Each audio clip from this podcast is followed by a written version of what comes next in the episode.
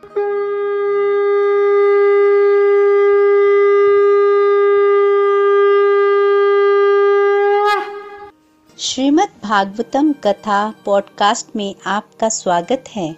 Golok express में आइए, दुख दर्द भूल जाइए एबीसीडी की भक्ति में लीन होके नित्य आनंद पाइए। हरी हरि बोल।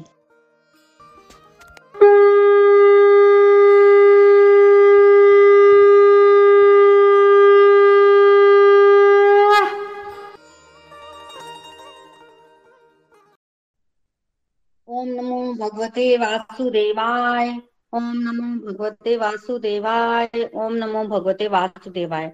श्रीमद भागवतम की जय कौर निताई की जय, श्री श्री राधा श्याम सुंदर की जय। हरे कृष्ण हरे कृष्ण कृष्ण कृष्ण, हरे हरे हरे राम हरे राम राम राम, हरे हरे। हरे कृष्ण हरे कृष्ण कृष्ण कृष्ण, हरे हरे हरे राम हरे राम राम राम, हरे हरे। हरे कृष्ण हरे कृष्ण कृष्ण कृष्ण, हरे हरे हरे राम हरे राम राम राम, हरे हरे। ना शस्त्र पर, ना शास्त्र पर, ना धन पर और ना ही किसी युक्ति पर। मेरा तो जीवन आश्रित है, हे प्रभु, केवल और केवल आपकी कृपा शक्ति पर। जय श्री राधे कृष्णा। हरी हरि बोल, हरी हरि बोल। तो चलिए, सबसे पहले हम लोग कैंटो नंबर थ्री के जो एमसी के उस पर चर्चा करते हैं। मैं स्क्रीन शेयर कर रही हूँ एक एक करके हम एमसी के उस पर चर्चा करेंगे। क्वेश्चन नंबर वन है, हस्तिनापुर छोड़ने के बाद विदुर जी कहाँ गए? ऑप्शंस विदुर जी द्वारिका चले गए, वह पांडवों के पास चले गए, वह तीर्थ यात्रा के लिए चले गए, और लास्ट ऑप्शन है वह तपस्या के लिए चले गए। तो सही उत्तर है सी हस्तिनापुर छोड़ने के बाद विदुर जी जो है वो तीर्थ यात्रा करने को चले गए। विदुर जी जो है वो डायरेक्टली भगवान के पास द्वारिका भी जा सकते थे, पर वो उन्होंने ऐसा नहीं किया क्योंकि वो चाहते थे कि वो तीर्थ यात्रा करके पहले अपने आप को पवित्र करें और फिर शुद्ध हृदय से वो भगवान की तरफ़ जाएँ, क्योंकि वो कौरवों के साथ रहते थे। हालाँकि वो कौरवों की तरफ़ से जो उनको वेतन मिलता था, उसी से वो भोजन जो है वो करते थे। उन, उन्होंने ऐसा कौरवों का बहुत ज़्यादा कुछ ग्रहण नहीं किया हुआ था, फिर भी वो तीर्थ यात्रा को चले गए। आदर्श स्थापित करने के लिए कि मनुष्य को भी स्वयं डायरेक्टली भगवान के पास जाने की नहीं सोचनी चाहिए, उसको भी अपने आप को शुद्ध ही करना चाहिए पहले। हरि बोल। Question number two Vidur ji, Uddhav ji से किस नदी के तट पर मिले? यमुना नदी, गंगा नदी, नर्मदा नदी, सरस्वती नदी? सही उत्तर है यमुना नदी। वृंदावन के पास मिले थे ना यमुना नदी के किनारे? विदुर जी जो है वो उद्धव जी से और फिर उद्धव जी तो बद्रिकाश्रम चले गए और विदुर जी को उन्होंने कहा भेज दिया? हरिद्वार, गंगा नदी के किनारे मैत्री ऋषि के पास। तो ये लोग यमुना नदी के किनारे जो है वो मिले थे। Question number three. भगवान ने उद्धव जी को अपनी बाकी की ज़िंदगी व्यतीत करने के लिए कहा भेजा?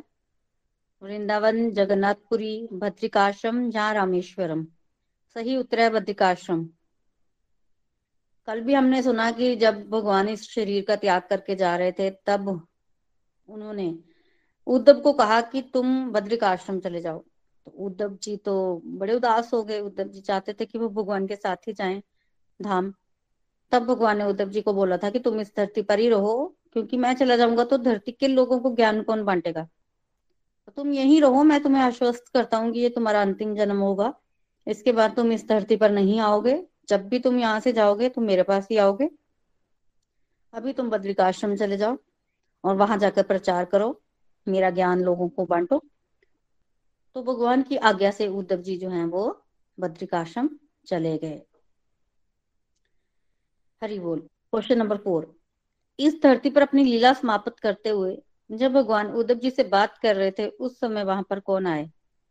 ऑप्शंस, वासुदेव, विदुर बलराम मैत्र ऋषि। सही उत्तर है डी, मैत्र ऋषि। तो जब भगवान उद्धव जी से बात कर रहे थे, उनको ज्ञान दे रहे थे तो उस समय मैत्री ऋषि भी वहाँ थे। और भगवान ने उस समय विदुर जी को भी याद किया था और कहा था कि ये ज्ञान जो है, वो विदुर जी को भी देना है। तो मैत्री ऋषि उस समय वहाँ आए थे। हरि बोल। Question number five. भगवान बद्रिकाश्रम में किस रूप में रहते हैं? ऑप्शंस वामन देव परशुराम, नर नारायण ऋषि या फिर व्यास देव जी। सही उत्तर है नर नारायण ऋषि। तो भगवान जो है वो वद्रिकाश्रम में नर नारायण ऋषि के रूप में रहते थे। तो भगवान ने धर्म और मूर्ति के गर्भ से नर नर नारायण के रूप में जो है वो अवतार लिया और फिर वो बद्रिकाश्रम में तपस्या करने लगे और अभी भी वो वहीं ही हैं। हरि बोल question number six Uddhav ji ने विदुर जी को दिव्य ज्ञान लेने के लिए किसके पास भेजा? ऑप्शन ए मैत्री ऋषि बी नर नारायण ऋषि सी भीषम देव डी युधिष्ठर। तो उद्धव जी ने विदुर जी को ज्ञान लेने के लिए मैत्र ऋषि के पास भेजा। कारण? कारण ये था कि जब भगवान ज्ञान दे रहे थे, उस समय उद्धव जी और मैत्र ऋषि दोनों ही थे वहाँ पर। और उद्धव जी विदुर जी से काफ़ी छोटे हैं, इसलिए उन्होंने ठीक नहीं समझा कि वो ज्ञान वो सीधा विदुर जी को दें तो उन्होंने उनको मैत्र ऋषि के पास भेज दिया, जो कि विदुर जी के हम उम्र हैं। तो मैत्र ऋषि ने फिर विदुर जी को ज्ञान दिया और पूरा थर्ड कैंटो जो है वो मैत्री विदुर संवाद है और canto number four B Hari बोल क्वेश्चन नंबर सेवन महाराज युधिष्ठर ने भगवान के निर्देशन में कितने अश्वमेघ यज्ञ किए? ऑप्शंस हैं दो, तीन, एक या चार। सही उत्तर है बी तीन। तीन अश्वमेघ यज्ञ भगवान ने महाराज युधिष्ठर से करवाए। हरी बोल। Question number eight Brahma ji को भगवान ने किसके लिए शक्ति दी? ऑप्शंस ए सृजन के लिए बी पालन के लिए सी सहार के लिए डी ऊपर के सारे। तो ब्रह्मा जी को भगवान से किसके लिए शक्ति मिली थी? सृजन करने के लिए। तो सृष्टि की रचना की थी ना ब्रह्मा जी ने तो सृजन की शक्ति मिली उनको। सृष्टि को पैदा करने की शक्ति। हरि बोल। Question number nine. Brahma ji में किस गुण की प्रधानता है? ऑप्शन सतोगुण, रजोगुण, तमोगुण या फिर ऊपर के सारे। तो सही उत्तर है रजोगुण। बी। ब्रह्मा जी में रजोगुण की प्रधानता है, क्योंकि उनको सृष्टि करनी है और सृष्टि करने के लिए रजोगुण प्रधान होना आवश्यक है। तो ब्रह्मा जी जो है, वो रजोगुण प्रधान है। इसके अलावा शिव जी जो है, वो तमोगुण प्रधान है, क्योंकि वो सहार के देवता हैं और जब प्रलय आनी होती है तो शिव जी को बुलाया जाता है तो वो तमोगुण प्रधान है और भगवान विष्णु जो है, वो सतोगुण प्रधान है। वो पालन करते हैं सृष्टि का। तो अलग अलग डिपार्टमेंट है जिसमें ब्रह्मा जी सृजन करते हैं, रजोगुण प्रधान है वो, विष्णु भगवान पालन करते हैं, सतोगुण प्रधान है वो, और भगवान शिव जी जो है वो सहार करते हैं, वो तमोगुण प्रधान है। और सृष्टि का, की रचना, सृष्टि का पालन और सृष्टि का सहार करने के लिए भगवान ही इन तीन गुणों को ग्रहण करते हैं। गुणावतार के रूप में आते हैं और भगवान ही सृष्टि का कार्यभार जो है वो संभालते हैं। तो ब्रह्मा जी में रजोगुण की प्रधानता है। हरी हरी बोल। Question number ten. एक मनु के जीवन काल में कितने चतुर्युग होते हैं? ऑप्शंस 112, 21 या 71 सही उत्तर है 71 देखिए कल हमने डिस्कशन की थी कि कलयुग की उम्र चार लाख बत्तीस हज़ार। फिर कलयुग के बाद जैसे जैसे द्वापर युग आता है द्वापर की एज जो है वो कलयुग से डबल है। फिर त्रेता युग आता है। त्रेता युग की एज जो है वो कलयुग से ट्रिपल है, तीन गुना। और सतयुग की एज जो है वो कलयुग से चार गुना है। तो इन चारों युगों की एजेस को अगर प्लस किया जाए तो कितना बनता है? एक हज़ार। एक हज़ार से कुछ ऊपर। तो एक हज़ार साल बनता है। तो वन थाउज़ेंड जब बना तो ये होता है ब्रह्मा जी का एक दिन, जिसमें चौदह मनु होते हैं। ब्रह्मा जी के एक दिन में चौदह मनु। तो एक मनु के जीवन काल में ऑलमोस्ट सेवेंटी वन पूरे चतुर्युग आते हैं और कुछ समय ज़्यादा आता है। पर अगर चतुर्युग देखें तो सेवेंटी वन ईयर्स का होता है और इसी ब्रह्मा जी की दोपहर को भगवान जो है वो प्रकट होते हैं। तो ब्रह्मा जी की दोपहर को भगवान जो है वो प्रकट होते हैं और एक दिन में एक बार आते हैं ब्रह्मा जी के भगवान। हरी हरी बोल। Question number eleven Brahma ji के क्रोध से किसका जन्म हुआ? कुमारगणों का, नारद जी का, प्रजापतियों का या रुद्र का? सही उत्तर है रुद्र भगवान। तो हमने कल भी डिस्कशन की थी कि जब चारों कुमारों का जन्म हुआ ना तो ब्रह्मा जी ने उनको सृष्टि करने के लिए कहा, उन्होंने सृष्टि करने से मना कर दिया। ब्रह्मा जी को क्रोध आया। ब्रह्मा जी ने उस क्रोध को दबा लिया, प्रकट नहीं किया। दबाने से क्या हुआ? उनके अंदर से, उसी क्रोध से एक नीले और लाल रंग का बालक उत्पन्न हुआ, जिसको रुद्र कहते हैं। तो ब्रह्मा जी के क्रोध से रुद्र का जन्म हुआ। हरि बोल। Question number twelve Swayambhu Manu और शत्रुपा की कितनी संतानें थी? Options four one hundred one thousand या फाइव सही उत्तर है डी फाइव मनु और शत्रुपा की पाँच संतानें थी, दो पुत्र, तीन पुत्रियाँ। पुत्र के नाम प्रियव्रत और उत्तानपाद पुत्रियों के नाम आकुति, देवहूति और प्रसूति। आकुति, देवहूति और प्रसूति। हरि बोल। क्वेश्चन नंबर तेरह। दिति ने कितने वर्षों तक अपना गर्भ धारण करके रखा? ऑप्शंस एक हज़ार, दस, बारह या सौ। सही उत्तर है डी, सौ वर्ष। तो दिति ने अपना गर्भ सौ वर्षों तक धारण करके रखा, कारण क्या था? कारण ये था कि उसको पता था कि उसके गर्भ में दो शक्तिशाली असुर हैं, राक्षस पल रहे हैं, जो कि संसार का क्या करेंगे? नाश करेंगे। संसार के लोगों को तंग करेंगे। तो दिति को समझ आया कि उसके पुत्र बाहर आके उत्पात मचाएँगे, इसलिए उसने पुत्रों को जन्म ही नहीं दिया और सौ वर्षों तक उनको अपने गर्भ में ही रखा। हरि बोल। Question number fourteen. चारों कुमार बैकुंठ के साथ में दरवाजे पर किसके द्वारा रोके गए? ऑप्शन, लक्ष्मी जी द्वारा। ऑप्शन बी, भगवान नारायण द्वारा। ऑप्शन सी, भगवान के द्वारपाल जय और विजय द्वारा।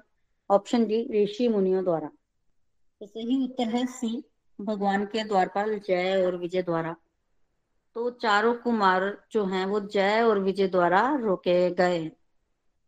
और फिर उन्होंने उनको शाप दिया, वो धरती पर राक्षस बनकर पैदा हो तीन बार। तो यही जय और विजय फिर हिरण्याक्ष और हिरण्यकश्यप बनकर धरती पर आए हरि बोल क्वेश्चन नंबर फिफ्टी है ऑप्शन वायुदेव का अग्निदेव का इंद्रदेव का या वरुण देव का सही उत्तर है डी वरुण देवता का। तो वरुण देवता जी का जो घर है, उसको हम क्या कहते हैं? उसको हम विभावरी कहते हैं, हरि बोल। क्वेश्चन नंबर सिक्सटीन वरुण देवता ने हरिण्याक्ष को लड़ने के लिए किसके पास भेजा? ऑप्शन ब्रह्मा जी के पास विष्णु जी के पास इंद्रदेव के पास या हृण्य कशपु के पास। सही उत्तर है बी, विष्णु भगवान के पास। तो हृण्याक्ष को लड़ने के लिए वरुण देवता जी ने विष्णु भगवान के पास भेजा। हरिण्याक्ष बहुत ही बलवान था और उसको ब्रह्मा जी से वर भी प्राप्त था कि युद्ध में कोई उसका मुकाबला नहीं कर सकता था देवता। तो जिसकी वजह से ये घमंडी हो गया और ये सब जगह जाकर ललकारता रहता था। देवता लोग इससे युद्ध नहीं करना चाहते थे क्योंकि इसको ब्रह्मा जी का वरदान प्राप्त था। तो ऐसे होता था कि अगर ये स्वर्ग लोग गया तो स्वर्ग खाली हो जाता था। देवता लोग पहले ही स्वर्ग छोड़कर चले जाते थे। तो ये थोड़ा घमंडी हो गया था और एक दिन ये वरुण देवता के नगरी पहुँच गया विभावरी और वहाँ से वरुण देवता को इसने पकड़ा कि मेरे साथ युद्ध करो। तब वरुण देवता को भी पता था कि इसको वरदान मिला हुआ है। तो उन्होंने हिरण्याक्ष को कहा कि मुझे हराने से तुम्हें क्या मिलेगा? मैं तो बूढ़ा हो चुका हूँ। तो तुम ऐसे करो कि तुम्हें लड़ना ही है तो तुम भगवान विष्णु के पास चले जाओ। इस समय वो वराह के रूप में तुम्हें मिलेंगे रसातल में, जो कि पृथ्वी को लेकर वो वहाँ से जा रहे हैं। तब हिरण्याक्ष जो है वो भगवान से लड़ने के लिए चला गया। तो वरुण देवता ने हिरण्याक्ष को लड़ने के लिए भगवान विष्णु के पास भेजा। हरि बोल। क्वेश्चन नंबर सेवनटीन विदुर और मैत्री ऋषि की भेंट कहाँ पर हुई? ऑप्शंस ऋषिकेश बद्रीनाथ, वृंदावन, हरिद्वार। सही उत्तर है हरिद्वार में। तो मैत्री ऋषि हरिद्वार में गंगा नदी के तट पर विराजमान थे और विदुर जी वहाँ पर गए उनसे ज्ञान प्राप्त करने के लिए तो इनकी भेंट जो है वो हरिद्वार में हुई, Haridwar. Question number eighteen. Devbhuti ने कितनी कन्याओं को जन्म दिया? ऑप्शन चार, पाँच, नौ या दस। सही उत्तर है नौ। देवहूति की नौ कन्याएँ थी, जिनके वंश का वर्णन हम लोग कैंटो नंबर फोर में सुनेंगे। हरि बोल। क्वेश्चन नंबर नाइनटीन देवभूति को ज्ञान किसने दिया? उनके पति ने, भगवान ने, उनके पुत्र ने, या इनमें से कोई नहीं? सही उत्तर है सी, उनके पुत्र ने। तो देवभूति को उनके पुत्र के द्वारा ज्ञान जो है वो मिला। उनके पुत्र का नाम कपिल, भगवान कपिल देव था। और जिन्होंने सांख्य योग का प्रचार जो है वो किया था। हरि बोल क्वेश्चन नंबर ट्वेंटी सांख्य योग का वर्णन किसने किया? ऑप्शन नारद मुनि ने, ब्रह्मा जी ने, मैत्री ऋषि ने, या फिर भगवान कपिल देव जी ने। सही उत्तर है डी, भगवान कपिल देव जी ने। तो भगवान कपिल ने सांख्य योग का वर्णन जो है वो किया था। हरी हरि बोल, हरि हरि बोल। हरे कृष्णा हरे कृष्णा, कृष्ण कृष्णा, हरे हरे। हरे राम हरे राम राम राम, हरे हरे, हरि हरि बोल। तो इसी के साथ हमारा कैंटो नंबर थ्री जो है वो खत्म होता है और अब हम चलते हैं कैंटो नंबर फोर की तरफ़। तो कैंटो नंबर फोर देखिए, हमने पहले भी डिस्कशन की थी कि कैंटो नंबर वन जो है वो अधिकारी स्कंद है, जिसमें श्रोता और वक्ता के अधिकार के बारे में बताया गया है। कैंटो टू साधन स्कंद है। कैंटो नंबर थ्री जो है वो उसमें सर्ग सृष्टि का वर्णन है, वो सृष्टि जो भगवान द्वारा की गई है। जैसे कि कुछ तत्व, जैसे पृथ्वी, जल, अग्नि, वायु, आकाश, ये भगवान द्वारा बनाए गए हैं। तो उस सृष्टि का वर्णन था जो भगवान द्वारा की गई है। और कैंटो नंबर फोर में विसर्ग सृष्टि का वर्णन है। विसर्ग सृष्टि वो सृष्टि है जो ब्रह्मा जी द्वारा आगे की गई है। जैसे ब्रह्मा जी ने मनु और शत्रुपा को प्रकट किया। मनु जी की आगे पाँच संतानें हुई। सृष्टि है। मनु जी महाराज द्वारा की गई जिसमें हम भी आते हैं, ये विसर्ग सृष्टि है और कैंटो नंबर फोर में विसर्ग सृष्टि का वर्णन है। सर्वप्रथम कैंटो नंबर फोर में स्वयंभु मनु की पुत्रियों के वंश का वर्णन है और आगे गर्दम मुनि के वंश का वर्णन है कि कैसे इनकी संतानों ने जो है वो सृष्टि को भर दिया। तो उसके बारे में है, बताया गया है। तो शंभु मनु के वंश का वर्णन है। तो शंभु मनु और शत्रुपा की तीन पुत्रियाँ थी, आकुति, देवहूति और प्रसूति। आकुति, देवहूति और प्रसूति। सर्वप्रथम जो मनु जी महाराज की पुत्री थी ना आकुति, उसका विवाह इन्होंने किसके साथ किया? रुचि के साथ, रुचि प्रजापति के साथ किया। तो बेसिकली रुचि ऋषि के साथ जब इन्होंने विवाह किया ना अकुति का तो इन्होंने एक शर्त रखी। क्या शर्त रखी? शर्त ये रखी कि आपके यहाँ जो पुत्र पैदा होगा, वो पुत्र आप हमें दे देंगे।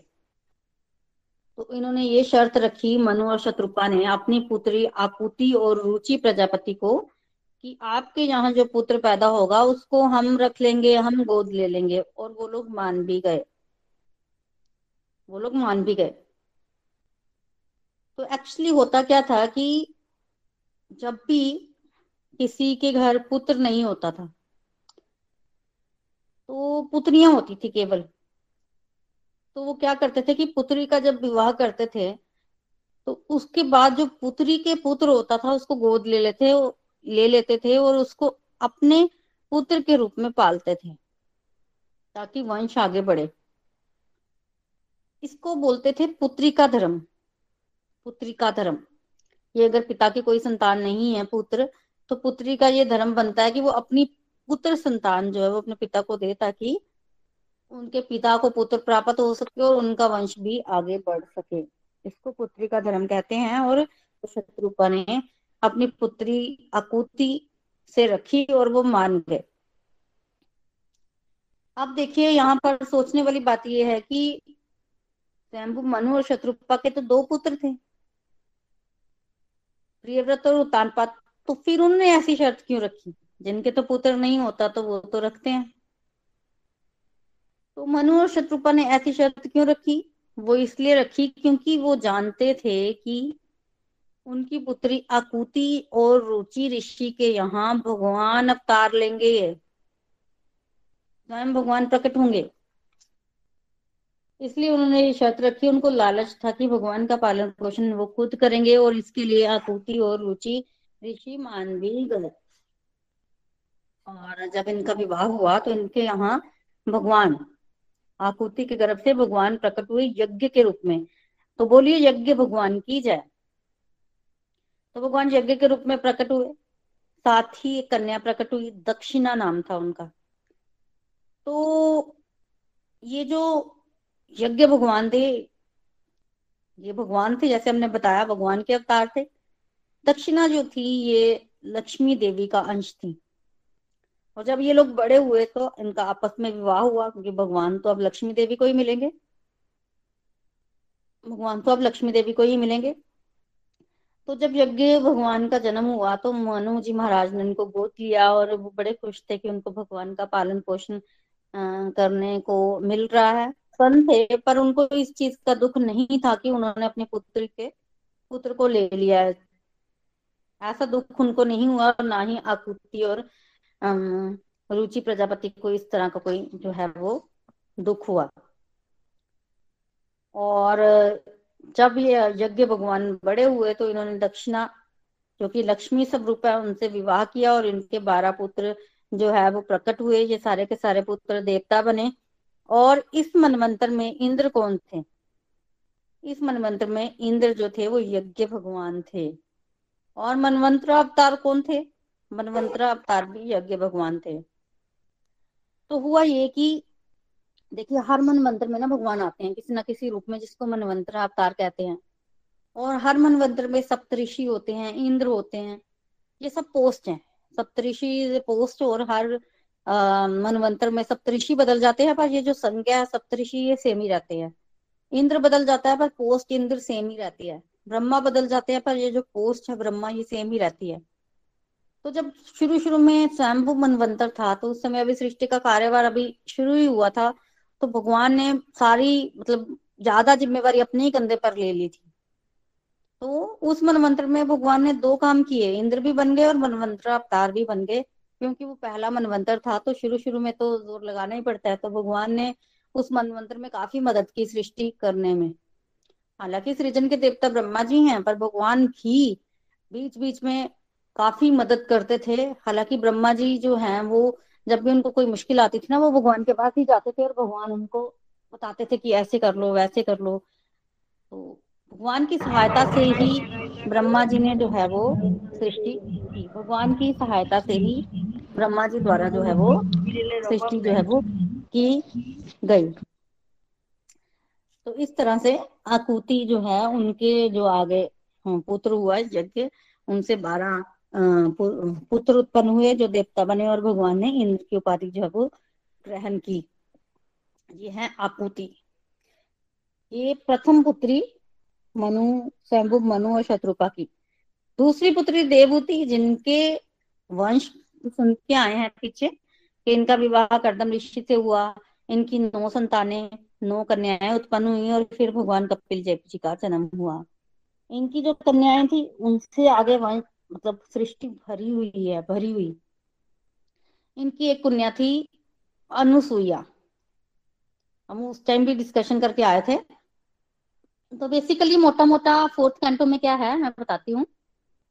आकुति के वंश परंपरा, जो कि हम सुन के आए हैं। देवभूति के वंश परंपरा, जो कि काफ़ी लंबी है, क्योंकि इनकी नौ कन्याएँ, उनके आगे बच्चे, उनके आगे बच्चे हम लोग श्रीमद भागवतम में स्टडी कर सकते हैं। और फिर तीसरे नंबर पर प्रसूति जिनका विवाह दक्ष प्रजापति से हुआ था, इनको तेरह कन्याएँ उत्पन्न हुई और तेरह का इन्होंने विवाह किया और इनसे भी आगे काफ़ी संतानें उत्पन्न हुई, जिनसे की सृष्टि भरी हुई है और इन सबकी वंश परंपरा का वर्णन जो है वो पूरा का पूरा श्रीमद भागवतम में दिया गया है। सारा का सारा।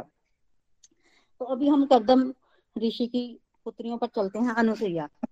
देखिए, जब भी पतिव्रता स्त्रियों का नाम आता है तो माता अनुसुईया का नाम ज़रूर आता है, नंबर वन पे। हालाँकि माता लक्ष्मी, पार्वती माता भी जो है, वो पतिव्रता की कैटेगरी में आती हैं, पर अनुसुईया का नाम नंबर वन पे आता है। और कथा तो इस प्रकार भी मिलती है, ये श्रीमद भागवतम में कथा नहीं है, पर इस प्रकार कथा मिलती है कि नारद मुनि एक बार अनसुईया जी का गान कर रहे थे कि वो बहुत पतिव्रता है, संसार में उच्च नारियों में से एक है और वो जाकर पार्वती माता के पास जो है वो अनुसुईया जी की तारीफ़ कराए। तब पार्वती माता ने कहा कि क्या वो हमसे भी ज़्यादा प्रतिव्रता है। नारद जी ने तारीफ़ कर दी। तो उनको लगा कि तपस मतलब अनुसुईया जी की परीक्षा होनी चाहिए। पार्वती माता को भी लगा, सरस्वती माता को भी लगा और भगवान, लक्ष्मी माता को भी लगा कि अनुसुईया जी की तो परीक्षा होनी चाहिए। तो परीक्षा कैसे होगी? आप परीक्षा इस तरह से इन्होंने ली कि ब्रह्मा, विष्णु और महेश को इन्होंने परीक्षा लेने के लिए भेज दिया माता अनुसुईया के पास। क्योंकि वही उनकी जो है वो परीक्षा ले सकते थे। अब पतिव्रता स्त्री की परीक्षा तो कोई पुरुष ही ले। तो ब्रह्मा, विष्णु और महेश को जब उनकी पत्नियों ने बोला तो वो लोग माता अनुसुईया की परीक्षा के लिए चले गए। जब वो वहाँ पहुँचे तो अः, अत्रि मुनि तो आश्रम में नहीं थे। अनुसुईया माता का विवाह अत्रि मुनि से हुआ। अब अत्रि मुनि तो आश्रम में नहीं थे। तो जब ये गए वहाँ पे आश्रम में तो इन्होंने भिक्षा मांगी। माता अनुसुईया भिक्षा देने लगी। कोई भी बिना भिक्षा के नहीं लौटता था। कहते हैं कि बिना भिक्षा के कोई लौटे तो पुण्य जो है वो, पति का पुण्य या इस तरह से साथ ले जाता है तो ऐसा कभी नहीं होता था कि आश्रमों से कोई खाली भिक्षा लिए बिना लौट जाए। तो जब इनको भिक्षा मिलने लगी तो इन्होंने जांचना की कि हम लोग तो भिक्षा तभी ग्रहण करेंगे जब आप निर्वस्त्र होकर हमें जो है वो भिक्षा देंगी। तो अनुसुईया माता के आगे ये शर्त रख दी गई कि हम लोग भिक्षा तभी ग्रहण करेंगे जब आप निर्वस्त्र होकर भिक्षा देंगी। और आप भिक्षा के बिना वो जा नहीं सकते थे और शर्त इस तरह की रख दी। अब अनुसुईया माता कैसे निर्वस्त्र होकर भिक्षा देंगी, वो तो पतिव्रता है तो वो उन्होंने ध्यान लगाया। पतिव्रता की ताकत जो है वो बहुत ज़्यादा होती है। तो उन्होंने जैसी आँखें बंद की तो उनको वहाँ पर ब्रह्मा, विष्णु और महेश दिखे। अब वो पतिव्रता की ताकत इतनी थी कि उन्होंने बोल दिया कि मैं तो पतिव्रता हूँ। आप लोगों को बिना भिक्षा के तो नहीं भेजूँगी और भिक्षा देने का मेरे पास एक ही तरीका है, वो ये कि तुम लोग मेरे पुत्र बन जाओ।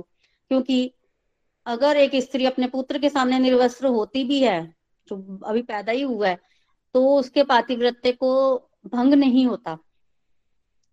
तो एक स्त्री अपने बच्चों के सामने, पुत्र के सामने और अपने पति के सामने भी निर्वस्त्र हो सकती है, पातिव्रत्य को कोई हानि नहीं होगी। तो मैं आपको निर्वस्त्र होकर भिक्षा अवश्य दूँगी, तुम लोग छोटे छोटे बालक बन जाओ। तो ब्रह्मा, विष्णु और महेश पातिव्रत्य के प्रभाव से उसी समय छोटे छोटे बालक बन गए।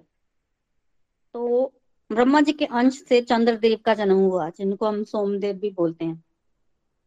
तो ब्रह्मा जी के अंश से सोमदेव जी का जन्म हुआ। और भगवान विष्णु जी के अंश से दत्तात्रेय जी का जन्म हुआ और भगवान शिव जी के अंश से दुर्वासा जी का जन्म हुआ। तो उस समय जो है, वो ब्रह्मा, विष्णु और मेरे छोटे छोटे बालक बन गए और माता ने उनको दूध पिलाया, भिक्षा भी दी और ब्रह्म, और भिक्षा देने के बाद उन्होंने उनको अपने पास ही रख लिया क्योंकि वो तो छोटे बालक थे। अब जब तक माता की आज्ञा नहीं होगी तो वो बड़े कैसे होंगे? अब उनकी शक्ति के प्रभाव से ब्रह्मा, विष्णु और महेश जो है वो उनके बालक बन गए और उनको उन्होंने पालने में रख लिया। और जब तक अत्रि मुनि वापिस नहीं आए, तब तक वो वहीं रहे। अब जब अत्रि मुनि एक दिन वापिस आया तो उन्होंने देखा तीन बालक तो पूछा, ये किसके बालक हैं? तो माता ने कहा, ये तो आपके बालक हैं। अब अत्रि जी ने पूछा तो उनको बताया गया। तो अत्रि जी भी खुश हो गए, तीन बालक हो गए। अब ब्रह्मा, विष्णु और महेश वहीं पढ़ने लगे। अनुसुईया जी के पालने में वो रोज उनको दूध पिलाती थी जैसे माता बच्चों का पालन पोषण करती थी, वैसे उनका पालन पोषण होने लगा।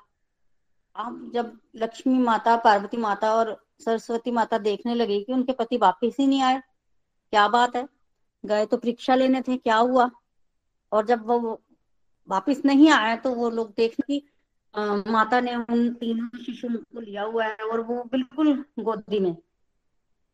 अब इनको बड़ी गलानी हुई तो पहले तो इन्होंने माता को नमस्कार किया, फिर आपस में चर्चा की कि अब पतियों को वापस कैसे पाया जाए? वो तो छोटे छोटे बालक है। समझ नहीं आया तो फिर नारद मुनि से पूछा। नारद मुनि ने कहा कि माता से जाके मांग लो। नमस्कार करो, पति ले आओ। तो फिर ये लोग आई और वहाँ जाकर माता को को नमस्कार किया और बताया कि हम आपकी बहू हैं, पति दो। तो माता ने कहा, ये पड़े हुए, ले जाओ। उनको उठाया, बोलते, पति तो चाहिए पर ये छोटे छोटे पति छह छह महीने के पति क्या करेंगे? मतलब बड़े पति चाहिए, जैसे भेजा था वैसे चाहिए। तब माता से माफ़ी मांगी और फिर उनको बोला कि हमें हमारे पति उसी रूप में चाहिए, जिस रूप में ये आए थे। तब माता ने जो है, उनकी विनती स्वीकार की, क्योंकि वो तो ब्रह्मा, विष्णु और महेश थे और माता तो एक तरह से भक्त थी। तो उन्होंने कहा, फिर कि दे तो दे हम आपके पतियों को, पर हमें तो अब इनकी आदत पड़ गई है। अब ये छह छह महीने के हो गए हैं अब तो कैसे रहेंगे इनके बिना? तब ब्रह्मा, विष्णु और महेश अपने रूप में आ गए और उन्होंने कहा कि माता अब तो हम आपके पुत्र ही रहेंगे। तो हम एक एक अंश से आपके पास रहेंगे और बाकी हम लोग तो इस रूप में तो वापिस जाएँगे।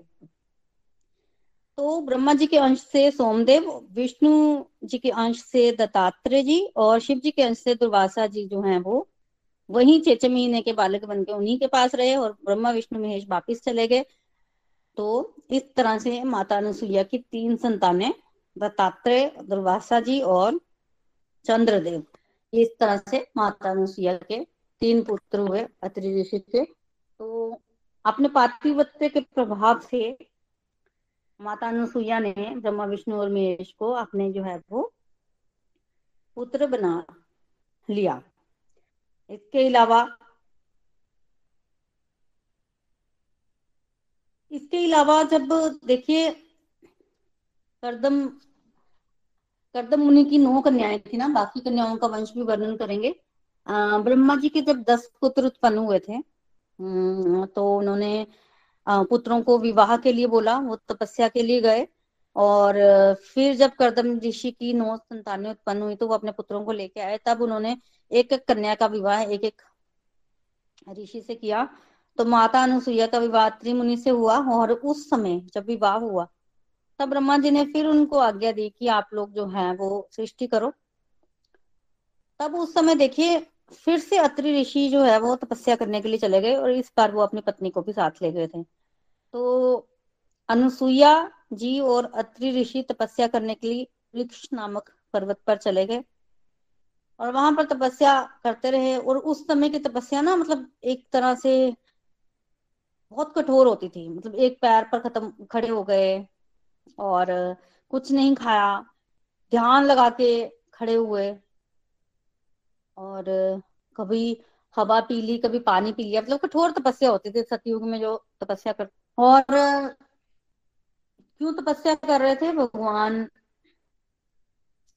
भगवान जैसा पुत्र प्राप्त करने के लिए, क्योंकि सृष्टि करनी है ना तो सृष्टि करनी मतलब संतान प्राप्त करना, ये बहुत बड़ी ऑपर मतलब बहुत बड़ी इसको बोला जाता था कि रिस्पॉन्सिबिलिटी मानी जाती थी उस समय कि आपको संतान पैदा करनी है और ऐसी संतान होनी चाहिए जो सृष्टि को उच्चाई की तरफ़ ले जाए। अच्छी संतान, ये पति पत्नी का कर्तव्य होता था तो इसलिए तपस्या करने के लिए जाते थे। तो ये लोग जो है, तपस्या करने लगे। इतनी इन्होंने घोर तपस्या की कि अत्रि ऋषि के सिर से जो है, वो आग की लपटे निकलने लग पड़ी। अब देखा कि तपस्या कर रहे हैं तो ब्रह्मा, विष्णु और शिव जी इनके सामने प्रकट हुए और अपने अपने वाहन पर प्रकट हुए। ब्रह्मा जी जो है वो हंस पर प्रकट हुए। भगवान विष्णु, गरुड़ पर और नंदी जी पर भगवान शिव जी प्रकट हुए।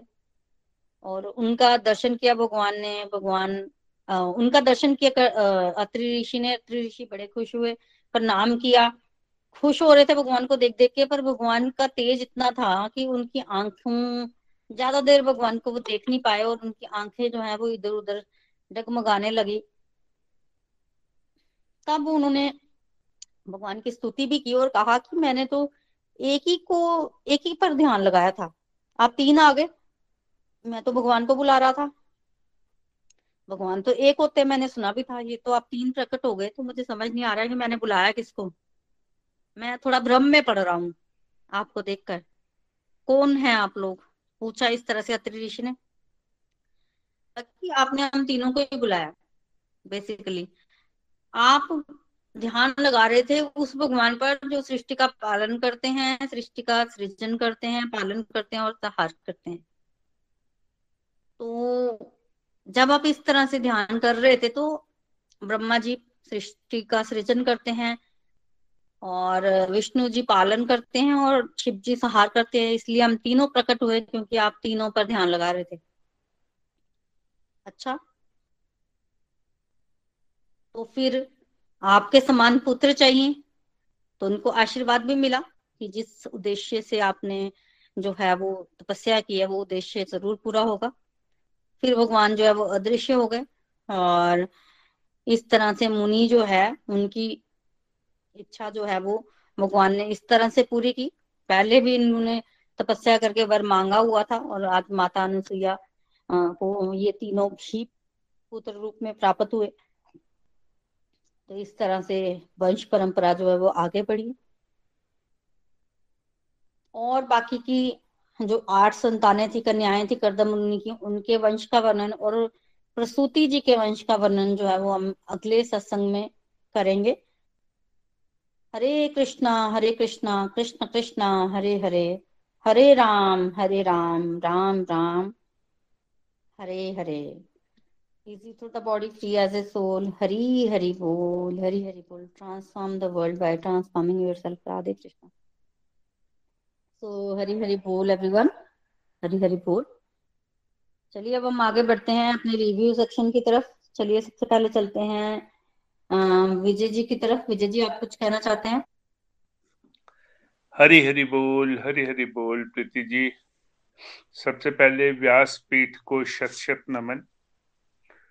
आज चौथा स्कंध शुरू हुआ। पहले आपने तीसरे स्कंध के एमसीक्यूज बड़े सुंदर तरीके से सुनाए एक एक की एक्सप्लेनेशन देके। पहला स्कंद अधिकारी स्कंद दूसरा साधन स्कंद तीसरा सर्ग, परमात्मा द्वारा सृष्टि, और चौथा स्कंद जो आज शुरू हुआ, विसर्ग। आज आपने बहुत ही कथाएँ हमें सुनाई। स्वयं भूमनु और शत्रुपा की, और बाद में इनके परिवारों की, इनकी तीन पुत्रियाँ, सबसे पहले आकुति, फिर देवाहुति, फिर प्रसूति। आकुति की शादी हुई रुचि ऋषि के साथ, देवाहुति की करदम ऋषि के साथ, और प्रसूति की दक्ष प्रजापति के साथ। आज आपने ये भी हमें बताया क्या कूति और रुचि ऋषि, ये पति पत्नी थे और मनु शत्रुपा ने ये कहा कि जो भी पुत्र पैदा होगा, वो हमारे यहाँ पलेगा, क्योंकि उनको पता था कि भगवान ही उनके घर में पैदा होने वाले हैं। भगवान, यज्ञ भगवान का उनके अवतार हुआ। पुत्री का नाम था दक्षिणा। जो कि लक्ष्मी का अंश थी, बाद में यज्ञ भगवान ने उन्हीं से शादी की। इनके बारह पुत्र हुए। और आपने ये भी बताया कि भगवान यज्ञ ही मनवंतरा अवतार थे। इंद्र थे, ये पोस्ट होती है। और पहली पोस्ट जो है, वो यज्ञ को ही मिली। फिर उसके बाद आपने देवाहुति की नौ कन्याएँ थी और उनमें से एक कन्या अनुसुईया पतिव्रता अनुसुईया जिसका त्रि ऋषि के साथ पानी ग्रहण संस्कार हुआ था। उसकी बात बताई। और पतिव्रता धर्म को बड़े विस्तार से आपने हमें समझाया। और किस तरह से ब्रह्मा, विष्णु, महेश उनकी एक किस्म से परीक्षा लेने के लिए आते हैं और ये कहते हैं कि हम भिक्षा लेके जाएँगे, पर इस शर्त पे कि आप निर्वस्त्र हो के भिक्षा दो। अब अनुसुईया तो पतिव्रता थी, उन्होंने कहा कि भिक्षा आपको ज़रूर मिलेगी, लेकिन वो तीनों को, ब्रह्मा, विष्णु, महेश को छोटे छोटे बालकों के रूप में कह बना देती हैं, ताकि उनका पतिव्रता धर्म जो है वो नाश ना हो। और वो उन तीनों बालकों के सामने निर्वस्त्र होके उनको भिक्षा देती हैं। और ये भी बताया गया कि किस तरह लक्ष्मी, पार्वती, सरस्वती अपने पतियों को देने के लिए आती हैं। अनुसुईया माता कहती है कि ले जाओ अपने पति। वो बच्चे होते हैं छह छह महीने के इस रूप में कैसे ले जाएँ? फिर वो अपने अंश छोड़ के जाते हैं। ब्रह्मा जी का सोम चंद्र विष्णु जी के दत्तात्रेय और शिव जी के दुर्वासा के रूप में वो छोड़ के जाते हैं अपने बच्चों के रूप में। अत्रि ऋषि अंत में आपने बताया कठोर तपस्या के लिए चले जाते हैं क्योंकि वो चाहते थे कि उन्हें भगवान जैसा ही पुत्र मिले, जो कि संतान जो है वो ऊंचाइयों की तरफ़ ले जाए। अब उनकी तपस्या से खुश होके भगवान आते हैं। पर एक नहीं, तीनों भगवान, ब्रह्मा जी हंस पे, विष्णु जी गरुड़ पे और शिव भगवान नंदी के ऊपर। वो उनसे पूछते हैं कि भाई, मैं तो एक भगवान की तपस्या कर रहा था अब तीन तीन लोग आ गए हैं, आप कौन हैं? तो फिर उनको बताया जाता है कि मुनिवर, आपने उस भगवान की कल्पना करी थी, जो सृजन भी करता है, पालन भी करता है, संहार भी करता है हम उसी रूप में आपके पास आए हैं। प्रभु उनको वर देते हैं कि आपने जिस उद्देश्य से प्रभु की कामना करी थी, वो आपका उद्देश्य हो, पूरा होगा और इस तरह से वो तीनों पुत्र बनते हैं। प्रसूति दक्ष प्रजापति की बहुत ही सुंदर कथा है। उसमें सती के, अपने पति के घर में ही जाके दहन होने की कथा है जो आपने कहा कि वो आप हमें अगले सत्संग में सुनाएँगे। आज का सत्संग बहुत ही सुंदर था, बहुत ही प्यारी कथाएँ थी और इन कथाओं को सुन के हमें अपने शास्त्रों के ऊपर, अपने ऊपर मान होता है और जिस तरह से, जिस सुंदर तरीके से आप इन कथाओं को सुनाते हैं, उन्हें सुन के शत शत नमन बहुत ही आनंद आता है।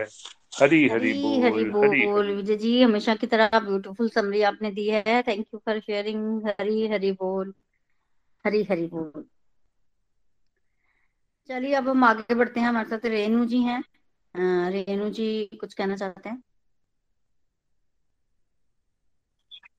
हरी हरी बोल। हरी बोल एवरीवन हरी बोल प्रीति जी व्यासपीठ पर बैठे आपको शत शत नमन।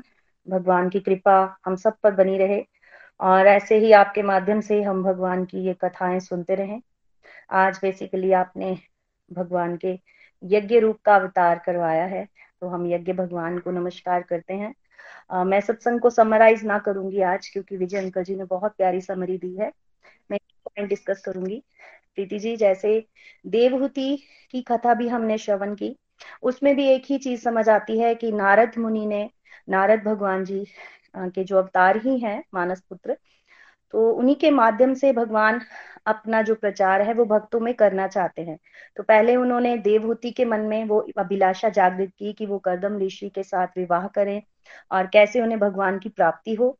और अब फिर से इस कैंटो में भी हम देख रहे हैं कि नारद जी नारद जी जो हैं, वही जाकर तीनों पत्नियों को, लक्ष्मी मैया को, पार्वती माता को और सरस्वती जी को, ये बताते हैं कि अनुसुईया जो है वो बहुत पतिव्रता है। तो कारण पीछे क्या था? भगवान अपनी लीलाएँ अपने शुद्ध भक्तों के माध्यम से ही करवाएँगे। और क्यों नारद जी भगवान को इतने प्रसन्न, इतना प्रसन्न कर लेते हैं और नारद जी भगवान के अति प्रिय भक्त हैं, ये हम सब भागवतम के माध्यम से जान सकते हैं। कोई भी ऐसा पल नहीं है, कोई भी ऐसा भक्त नहीं है, जो नारद जी के सानिध्य में नहीं आया। नारद जी सबके गुरु बने हैं और सबको भगवान की प्राप्ति की लाने के लिए उन्होंने रास्ता बतलाया है। तो कैसे अनुसुईया को भी भगवान तीन रूपों में मिले, ब्रह्मा, विष्णु, महेश के रूप में तो ये भी नारद जी के कारण ही हुआ। तो हम नारद जी को भी शत शत नमन करते हैं और एक ही बात समझ आती है कि क्यों भगवान ने गुरु को इतना महान दर्जा दिया है? गुरु के माध्यम से ही हमें परमात्मा का जो प्यार है, जो प्राप्ति है, वो मिल सकती है। तो मुझे एक ही लाइन मैं भजन की, मैं सिर्फ़ दो लाइनें गाऊँगी। जब संत नहीं होंगे, भगवान कहाँ होंगे? हर एक समस्या का समाधान कहाँ होगा? हरी हरी बोल। Thank you so much Preeti ji. Hari Hari बोल। आपको भी शिक्षा गुरु के माध्यम से, निखिल जी, नितिन जी, सबको शत शत नमन। हरी हरी बोल। Thank you so much Hari Hari बोल, रेणु जी। बहुत बढ़िया लर्निंग्स आपने शेयर की है यहाँ पर। बिल्कुल, भगवान, देखिए नारद जी जो है ना, भगवान की मन की बात जानते हैं और वही करते हैं। तो बेसिकली इनको भगवान के मन के अवतार भी बोला जाता है कि जब भी भगवान ने कुछ घटना घटवानी होती है ना तो नारद मुनि जो है वो उसके माध्यम से जो है वो होती है क्योंकि वो भगवान की मन की बात को जान जाते हैं। तो हमें भी शुद्ध भक्त बनने का प्रयास करना है ताकि हम भगवान की सेवा में कुछ अपना योगदान दे सके। हरी हरी बोल हरी हरी बोल। चलिए अब हम आगे बढ़ते हैं। हमारे साथ संगीता शर्मा जी हैं पठानकोट से। हरी बोल प्रीति जी हरी बोल एवरीवन व्यासपीठ को शशत नमन है। आज हमने फोर्थ कैंटो आपके माध्यम से स्टार्ट किया है। उससे पहले आपने पिछले कैंटो के हमें सारे जो क्वेश्चन आंसर्स हैं वो करवाए हैं। रेपिटेशन हुई है हमारी। और फोर्थ कैंटो स्टार्ट करते हुए आपने हमें बहुत अच्छे से समझाया है कि जो सृष्टि है, जो पहले परमात्मा ने की है, उसको सरक सृष्टि बोलते हैं, जो थर्ड कैंटो में हमने पढ़ी है। जो पृथ्वी, जल, अग्नि, वायु, आकाश से बनी है। और विसर्ग सृष्टि का वर्णन फोर्थ कैंटो में आ रहा है, जो मनु और शत्रुपा ने आगे सृष्टि रची है। हमें तो कुछ भी यहाँ कहते हैं ना भगवत गीता पढ़ने से पहले या भागवतम से पहले कोई हमें ज्ञान नहीं था कि ये सृष्टि कैसे चलती है, कैसे होता है। सब कुछ आपके माध्यम से हमें सुनने को मिल रहा है। अभी इतनी बुद्धि भी नहीं है कि इतना कुछ हमें समझ आ जाए। लेकिन धीरे धीरे जैसे जैसे कुछ सुन रहे हैं, कुछ हमारे थोड़ा थोड़ा अंदर जा रहा है और जो सब डिवोटीज जैसे विजय अंकल जी अपने रिव्यूज़ देते हैं, रेणु जी देते हैं तो थोड़ा थोड़ा उससे भी हमें ज्ञान होता है कि वाकई में ये संवाद है क्या? क्योंकि एक बार, दो बार सुनने से ये बातें इतनी अच्छी समझ नहीं आती हैं कि कैसे ये सृष्टि, हम तो सृष्टि ही सोचते हैं जो हमें दिखता है थोड़ा बहुत। लेकिन जो शुरू से चली है, जो परमात्मा ने की है या जो मनु और शत्रुपा ने आगे सृष्टि को कैसे बढ़ाया है, वो आपके माध्यम से हम धीरे धीरे सुन भी पा रहे हैं और कुछ कुछ धीरे धीरे समझ भी पा रहे हैं कि कैसे वंश परंपरा जो है, वो आगे चली है, कि आहुति की, देवहूति की किनसे विवाह हुआ और आगे उनकी कैसे संतानें हुई हैं, इसका भागवत में बहुत अच्छा वर्णन आता है और आज हमने आपके माध्यम से यज्ञ भगवान जो प्रकट हुए हैं, उनके मतलब अंदर, अंतर मन से दर्शन किए हैं कि कैसे यज्ञ भगवान और लक्ष्मी जो है, आप बता रहे थे कि दक्षिणा पुत्री के रूप में, स्वयं लक्ष्मी नारायण रूप में भगवान आए हैं। और इस तरह से जो आगे देवहूति की चला है कि उनका विवाह करदम ऋषि से हुआ था, उनकी आगे नौ पुत्रियाँ और एक पुत्र हुए, जो उनका वर्णन भी आगे धीरे धीरे आप सब बताएँगे।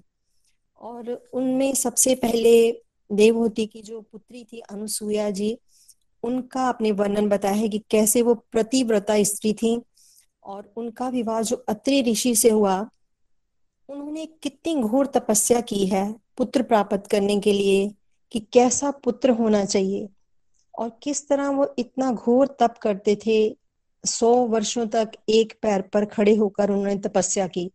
हम तो दो माला कर लेते हैं तो हम बड़ा गुणगान करते हैं कि हमने जी आज इतनी माला कर ली। थोड़ी सी भक्ति करते हैं तो गुणगान करते हैं। लेकिन पुराने जो ऋषि मुनि थे, उनसे हमें ये पता चलता है कि कुछ भी हासिल करना है जीवन में तो कठोर तपस्या हमें करनी पड़ेगी।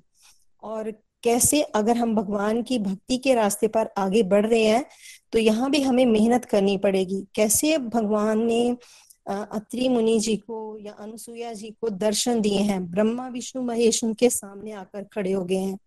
और वो कहते हैं कि मैं भ्रमित हूँ क्योंकि मैंने तो एक ही भगवान का ध्यान किया था। ये तो तीन तीन भगवान मेरे सामने आ गए हैं।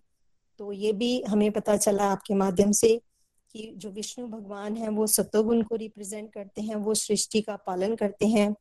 रजोगुण को ब्रह्मा जी रिप्रेजेंट करते हैं, वो सृष्टि का सृजन करते हैं। और तमोगुण को शिव भगवान रिप्रेजेंट करते हैं, जो कि सृष्टि का संहार करते हैं। तो उन्होंने बताया कि अत्रि मुनि को कि आपने ऐसी इच्छा रखी थी, तभी हम यहाँ प्रकट हुए हैं। तो फिर उन तीनों के अंश से एक एक पुत्र प्राप्त हुआ है। वो भी आपने बहुत सुंदर बताया कि जो पहला पुत्र है, वो चंद्रदेव है, सोमदेव जिसको बताया। वो ब्रह्मा जी के आगे वंश के मतलब उनसे अवतार, अवतरित हुए हैं और विष्णु जी से दत्तात्रेय जी। और शिव जी के अंश से दुर्वासा ऋषि जो है वो प्रकट हुए हैं। एक एक अंश तो वो वहीं छोड़ गए हैं और एक एक अंश इनके रूप में हम अभी अपने सामने ये देख रहे हैं, सुन रहे हैं। तो इस तरह से इन कथाओं के माध्यम से हमें भी पता चलता है कि भक्ति के रास्ते पर भी आगे बढ़ना है। तो हमें जीवन में नित्य प्रतिदिन बहुत मेहनत करनी पड़ेगी, तभी हम भगवान के किसी ना किसी रूप में दर्शन ज़रूर कर पाएँगे। ये मेरा दृढ़ विश्वास भी है और संकल्प भी है। हरी हरी बोल थैंक यू हरी बोल मैम बहुत बढ़िया आपकी अंडरस्टैंडिंग है और जैसे आप बताते हैं कि हमने पहले बिल्कुल सुना नहीं हुआ था उसमें मैं देखती हूँ कि बहुत अच्छी अंडरस्टैंडिंग है और किस रेगुलरिटी से और सिंसाइटी से आप सुनते हैं बहुत बढ़िया। बस ऐसे ही हम सब लोग मिलकर आगे बढ़ते रहे। हरी हरी बोल thank you for sharing Hari बोल हरी बोल। आज के सत्संग को हम कंक्लूड करते हैं आरती के साथ। श्री भागवत भगवान की है आरती। पापियों को पाप से है तारती। श्री भागवत भगवान की है आरती। पापियों को पाप से है तारती। ये अमर ग्रंथ, ये मुक्ति पंथ, ये पंचम वेद निराला नव ज्योति जगाने वाला ये अमर ग्रंथ, ये मुक्ति पंथ, ये पंचम वेद निराला, नव ज्योति जगाने वाला। हरि नाम यही, हरि धाम यही यही जग मंगल की आरती। पापियों को पाप से है तारती। श्री भागवत भगवान की है आरती। पापियों को पाप से है तारती। ये शांति गीत पावन पुनीत पापों को मिटाने वाला हरि दर्श दिखाने वाला। ये शांति गीत पावन पुनीत पापों को मिटाने वाला हरि दर्श दिखाने वाला। ये सुख करनी, ये दुख हरनी, श्री मधुसूदन की आरती। पापियों को पाप से है तारती। श्री भागवत भगवान की है आरती। पापियों को पाप से है तारती। ये मधुर बोल जगफंद खोल सन्मार्ग दिखाने वाला, बिगड़ी को बनाने वाला। ये मधुर बोल जगफंद खोल तन्मार्ग दिखाने वाला बिगड़ी को बनाने वाला। श्री राम यही घनश्याम यही ये प्रभु महिमा की आरती। पापियों को पाप से है तारती। श्री भागवत भगवान की है आरती। पापियों को पाप से है तारती। पापियों को पाप से है तारती। पापियों को पाप से है तारती।